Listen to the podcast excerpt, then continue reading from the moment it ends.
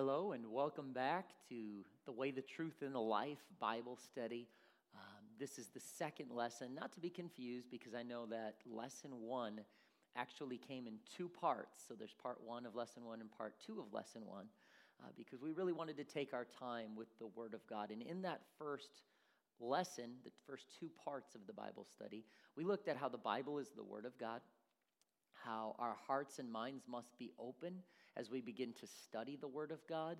It was God breathed, meaning it came directly from God. Uh, we can trust not only the Word of God, but the translations that we have of God's Word. And we should not add or take away from the Word of God. So that's just kind of a, just bullet points of what we looked at in those first two parts. Uh, and, and again, if you have any questions about either this lesson or previous lessons as we go through this Bible study, please make sure that you email info at refugechurchonline.com. That's on your screen right now, because I will do my very, very best to answer whatever questions that you may have at any time.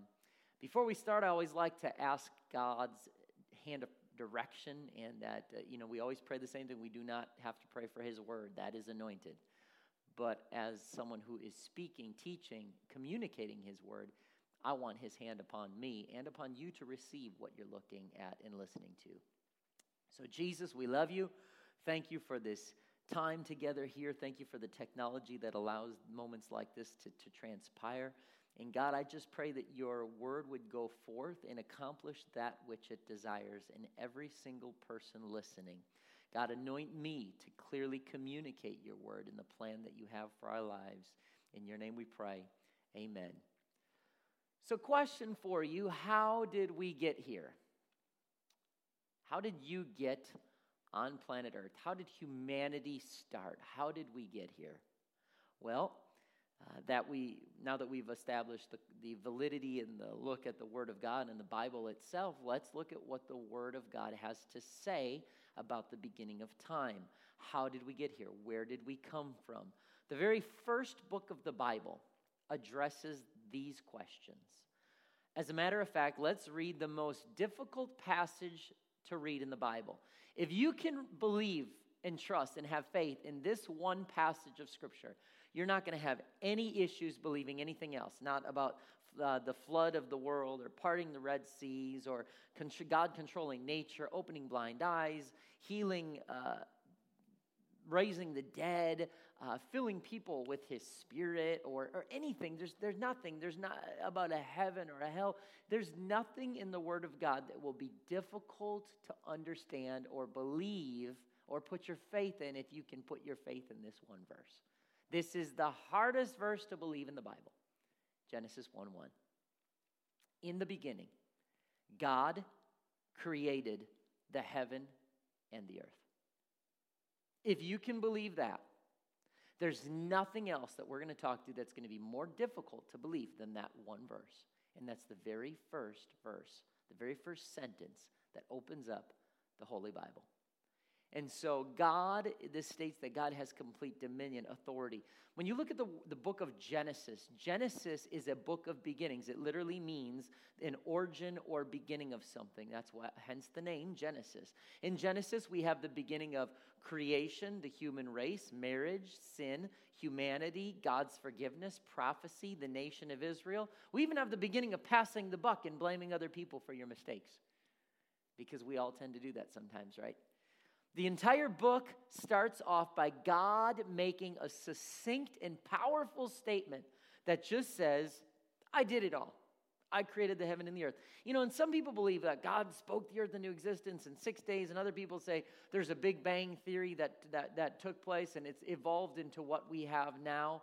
Uh, since no human being was there as an eyewitness, guess what? Both beliefs take some element of faith. Yeah, but uh, if I'm an evolutionist, I, I, I believe this because of this. No one was there six billion years ago. Nobody that, w- that I can talk to today was there 6,000 years ago or anything between 6,000 and 6 billion. So, no matter what you say you are, if you say you're atheist, agnostic, if you believe in religion, no matter what religion it is, you have to put your faith in something or someone. And so we all choose to put our faith in something. There are various modern day arguments about how long ago God, that God made the earth. Well, it was actually really 6 million, 6,000, 6, 600,000. At the end of the day, maybe you expect me, me to go a different direction here, but here's the direction I'm going. At the end of the day, does it really matter? It, do, it really doesn't to me. Well, it was actually 6,000 years, and six days, it was this. I, honestly, here's, here's what I know what Scripture says, and that is God spoke and it happened. God spoke and it happened. Based on what we see in Scripture, God spoke things into existence, and it appears He did it in six consecutive days. But here's what we have look at Scripture. Genesis 1 3 says, And God said, Let there be light. There was light. God said in Genesis 1 6, let the firmament, firmament in the midst of the waters, and let it divide the waters from the waters. Next verse, now, verse 9, God said, Let the waters under the heaven be gathered unto one place. Verse 11, and God said, Let the, uh, let the earth bring forth grass, the herb yielding seed, and the fruit yielding fruit after its kind, whose seed is in itself upon the earth. And it was so. Notice, each verse says, And God said. Verse 14, and God said, Let there be light in the firmament of the heaven to divide the day from the night. And it goes on, and it ends with, And it was so, and it was so. Each, each one of these concepts and theories. Verse 20, and God said, Let the waters bring forth abundantly the moving creature that hath life, and fowl uh, fly above the earth in open firmament of heaven. Verse 24, and God said, Let the earth bring forth living creature after its kind. Notice every single thing that God creates, it says, God said and it happened, and God said and it happened, and God said and it happened, and God said and it happened. Why? Because God established something right at the beginning of, of all of human history. The, and here it is. And God speaks, it happens, and there's power in the spoken word. Even when you flip later to the New Testament, we're going to talk about it. Even our own salvation comes back to power in the tongue, to the spoken word. And we're going to look at that later on. But what I want you to see is from the very beginning of time, there was power in the spoken word. Look at just a, each part of creation points to the fact that there is an intelligent creator. You could go to New York City and say, ah, I don't believe in the Empire State Building. Yeah, but look, there it is. Look how tall. Look at, look at the, the, the, the huge building. Yeah, but I, but I didn't meet the person who drew the plans. I didn't meet the builders. I didn't meet the people who, who put this thing together, who came up with this plan. I didn't meet the inspector who walked through it to make sure it was safe. So I don't believe that the Empire State Building has a creator just because I haven't seen that creator, I can look and say, well, obviously someone knew what they were doing. Obviously, somebody drew plans and examined this building and built this huge facility, and they knew what they were doing. I don't need to meet them, I can see the result of that. And creation is somewhat the same way. Oh, I don't see God. Yeah, but we see the, the, the fact that God exists, that there's an intelligent creator just by looking around. That doesn't happen by chance. Just take a look at a few things. The Earth. Earth is the only known planet equipped with an atmosphere appropriate for plant, animal, and human life. The Earth is located exactly the right distance from the sun. Consider the temperature swings we encounter negative 30 to positive 120. I, I like to be a balanced person. Throw me in the middle there, maybe a little to the high side. I don't want to live in 120, and I don't want to live in negative 30. I don't know where you're at right now if you're watching, but whoa. If the earth, though, was any further from the sun, we would freeze. If the earth was any closer to the sun, we'd burn up. So we are literally in the even a fractional variance in the earth's position to the sun, and life on earth would be impossible. The Earth remains at its perfect distance from the Sun as it rotates around the Sun at a speed of nearly 67,000 miles per hour. And the Earth's rotation on its axis allows the entire surface of the Earth to be properly warmed and cooled every day. I could go on and on. This is not a science lesson, but I want you to see just a couple of snippets of information that show an intelligent creator. Look at the moon. Our moon is the right size and distance from the Earth. The moon creates important ocean tides and movement, so ocean water does not stagnate. stagnate, and yet it remains our massive oceans. It, it, it, there's, there's restraints. The, the, the moon restrains our massive oceans from just spilling over the sides across all the continents. And then how about water? Colorless, odorless, and without taste, and yet no living thing can survive without water. Go ahead, take, take a drink. Mm. How is that for an intro? Water has, has, been, has not been found on any other planet, yet it covers more than 70% of the Earth's surface. Plants, animals, and humans consist mostly of water. About two thirds of the human body is water. Water has a unique surface tension. This combined with another property of water allows water in plants to flow upward against gravity, bringing life giving water and nutrients to even the tallest of trees. I got a chance to see the redwoods in California. You look up and you're like, wow, these, these trees have health because of e- e- all these trees and plants because of water and its surface tension. Water freezes from the top down and floats, allowing fish to live in the winter. 97% of the earth's water is in oceans, but on earth there is a system designed which removes salt from the water and then distributes the water throughout the globe. Evaporation takes the ocean waters, leaving the salt, and forms clouds, which are easily moved by the wind to disperse water over land for vegetation, animals, and people. It's a system of purification and supply that has sustained life on this planet a system of recycled and reused water. Listen, that is better than any Brita system, okay? God is amazing in his intelligent design. The human brain, your brain, takes in all the colors and objects. Right now, you're listening to this, hopefully, hopefully you're still listening, and you're maybe viewing it, seeing it, hearing it, and you're taking in colors and objects and temperature and sights and sounds and smells and the dryness of your mouth and the texture and the article of your hand. And in addition to all this sensory information, your brain recognizes emotional responses, ideas, and memories. Do you know your brain processes more than a million messages a second? a million messages a second. That didn't happen by chance. That didn't happen by an explosion. That, that happened by an intelligent design of a creator. Fortunately, your brain weighs the importance of all this data, filters the relatively unimportant, and then screens. And then the, this screening function of the brain is what allows you to focus and actually operate effectively in the world, even though millions of messages are coming in at one time a brain that deals with more than a million pieces of information at every second while evaluating its importance and allowing you to act on the most pertinent information. Listen, creation points to a creator.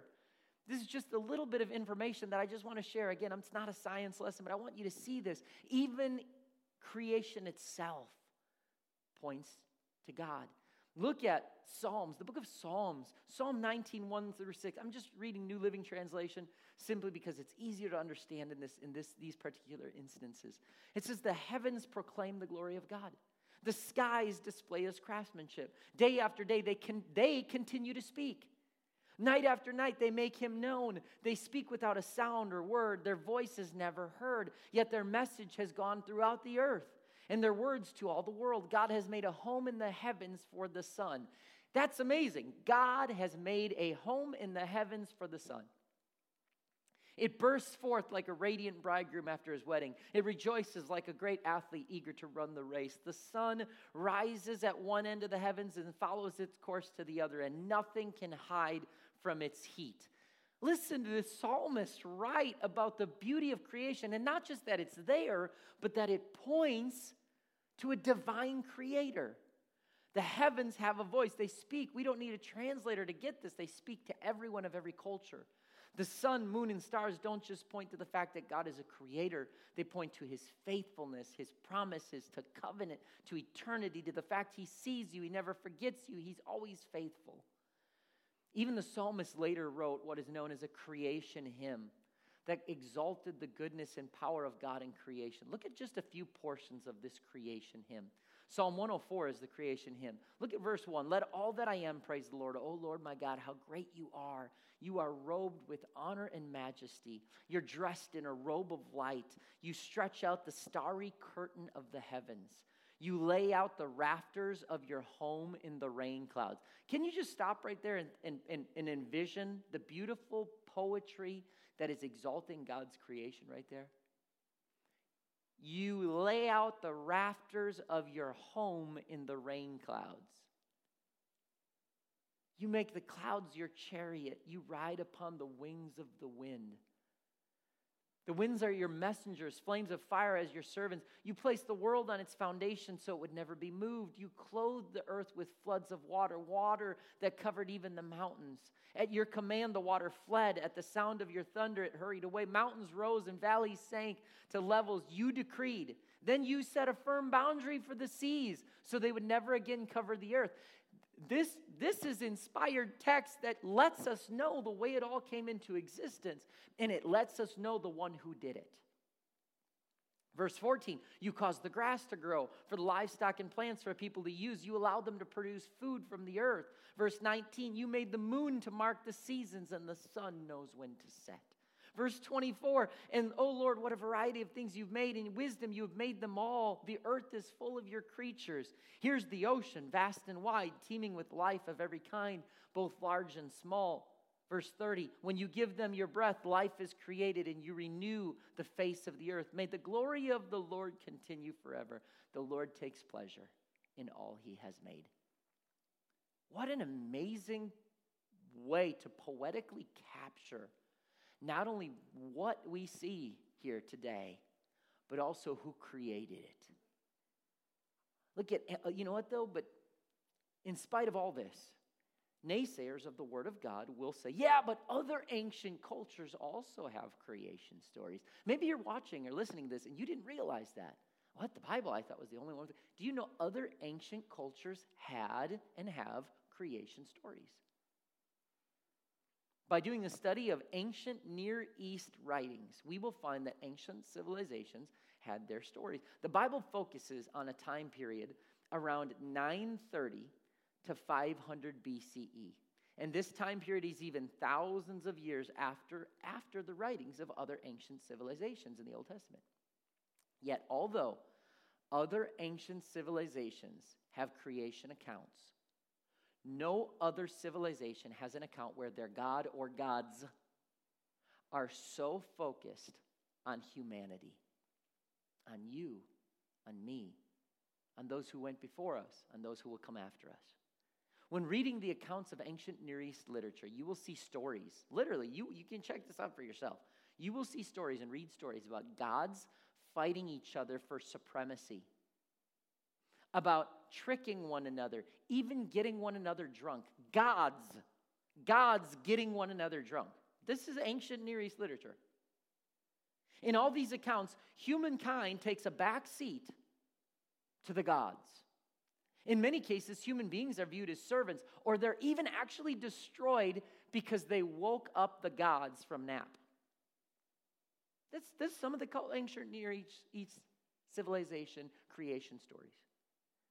Yet, when Yahweh God, the God of the Bible that we hold, when He creates the world, there is no epic battle, no murdering and exchanging of hearts. That's a literally that's a literal story. Murder and exchanging of hearts to gain supremacy. No raining down some other God's mutilated body to create humanity. This is all real stuff in ancient Near East literature. And definitely no battle for supremacy. God simply spoke and things happened. Then he played in the dirt, and humanity was created. Then he takes a piece of a piece of the dirt and he makes woman. Upon completing all this, he looks around at his creation and says, Yeah, it's good. It's good. The Genesis account is really an account of how things came to be, and it naturally pushes out all the other gods and theories. The Bible doesn't have to denounce anyone or anything else. It just makes a clear statement about how things came to be. In the beginning, God created the heaven and the earth. Boom, that's it. God, when, when you say God is not, you don't have to say God is not the sun. Some ancient civilizations actually worship the sun. You don't have to address, well, God's not the sun when you simply say God created the sun. God is basically, He's saying, I am the one who was and is and is to come. I created all things. That's it. Let's move on. What kind of authority and power to make that statement, not address anything else out there? There's no battle for supremacy and all that. It's just, I'm the one that did it. Let's move on to the next thing. The, this relationship with our God is something unlike any other ancient civilization. Studying ancient culture does not belittle the Bible, it actually gives you a greater appreciation, admiration, love, and respect for the Word of God and the God who actually created all things and is intimately involved with humanity. The entire Bible hinges on God's plan. The whole thing hinges on God's plan. You know, a lot of people think this, this, this Bible is, oh, yeah, that's, that's a book of humankind's pursuit of God. It's not at all that. You read this book, and this book is, a, is an account of God's pursuit of us, of humankind, his creation, who he longs for relationship with. And the Bible hinges on God's plan to interact with, redeem, and have relationship with his created people. And the book of Genesis tells us about the first ones he created. Genesis 2 7 says, The Lord God formed man of the dust of the ground, and he breathed into his nostrils the breath of life, and man became a living soul. Before God creates the first woman named Eve, God gives Adam specific instruction about the Garden of Eden and that he and Eve would live in that. In verse 16, he says, The Lord God commanded the man, saying, Of, of every tree of the garden thou mayest freely eat.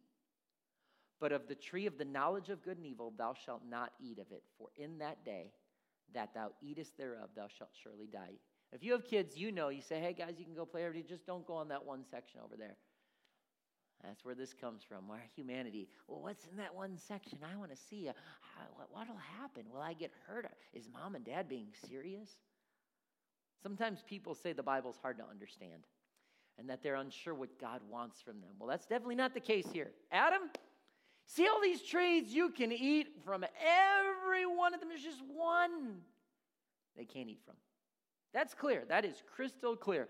God, you know what? He could have he he could have made us robots. He could have literally said, if I went like this right now and I said, "Oh guys, meet my wife. Hey, hey, there's my wife. Let, let me introduce you." And I go, "Jackie, say I love you." And she goes, "I love you, Gary."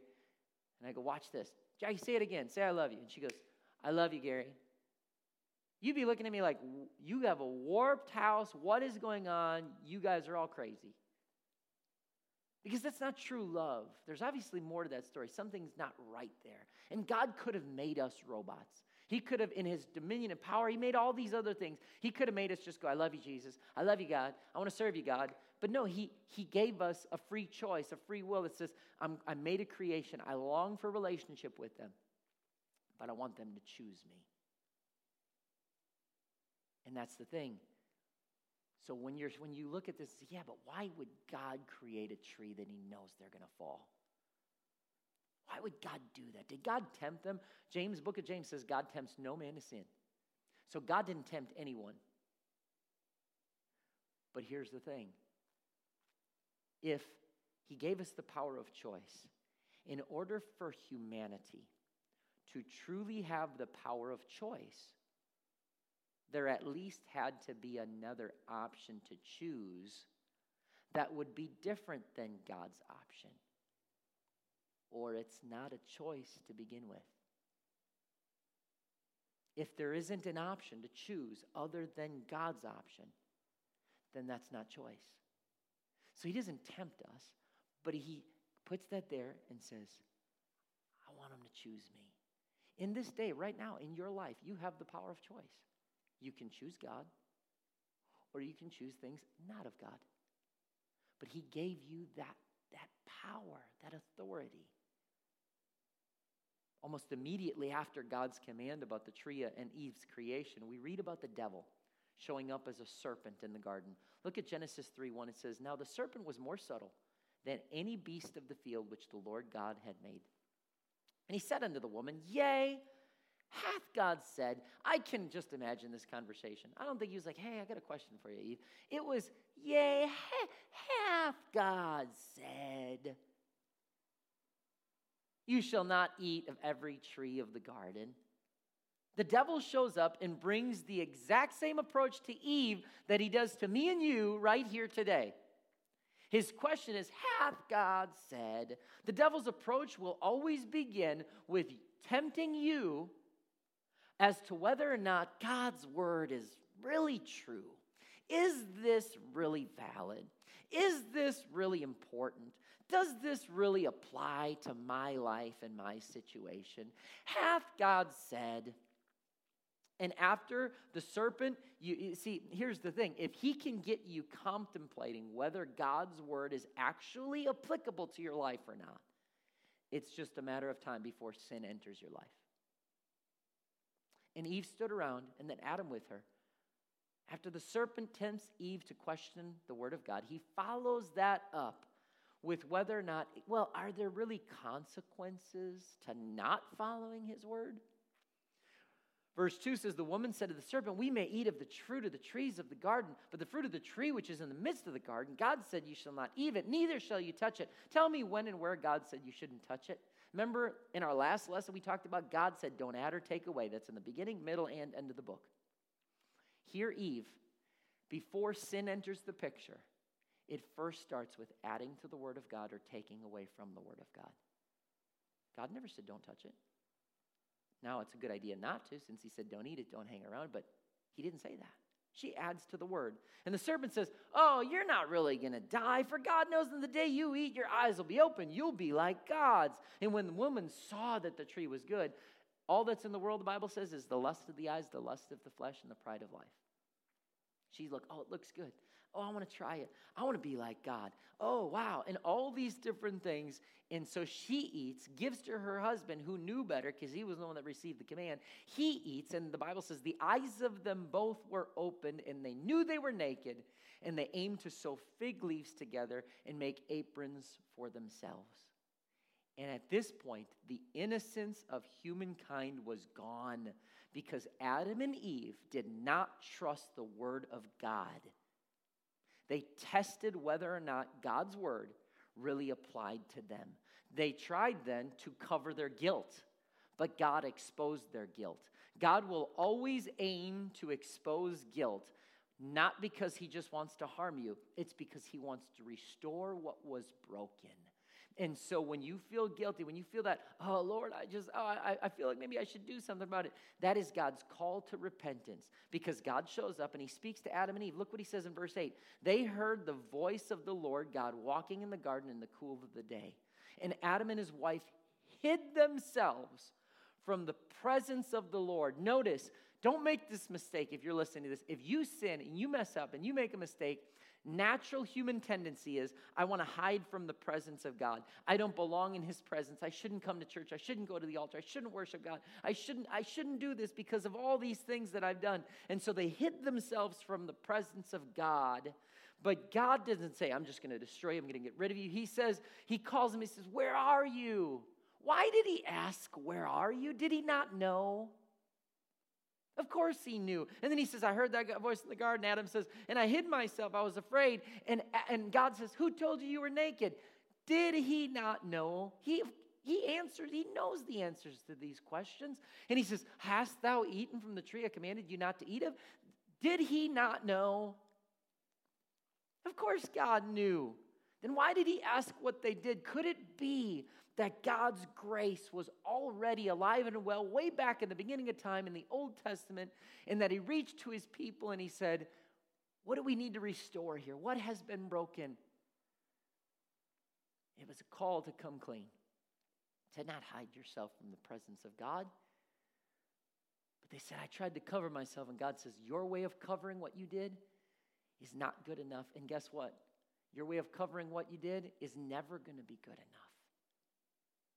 So God says we need to kill an innocent animal and blood needs to be shed. And that, that story is the beginning of millions of gallons of bloodshed from animal sacrifice throughout the Old Testament until we get to the New Testament. And God takes on flesh. And it says Jesus Christ becomes the Lamb of God that takes away the sin of the world.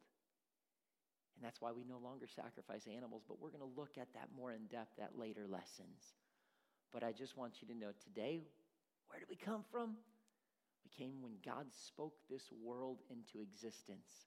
And He didn't just speak it for, for, for, for our pleasure, His pleasure. He spoke it because He wanted a relationship with you and me, humanity. And when sin destroyed that, the rest of the Bible is his, his pursuit of humankind as he aims to restore that bond that he initially created at the beginning of time.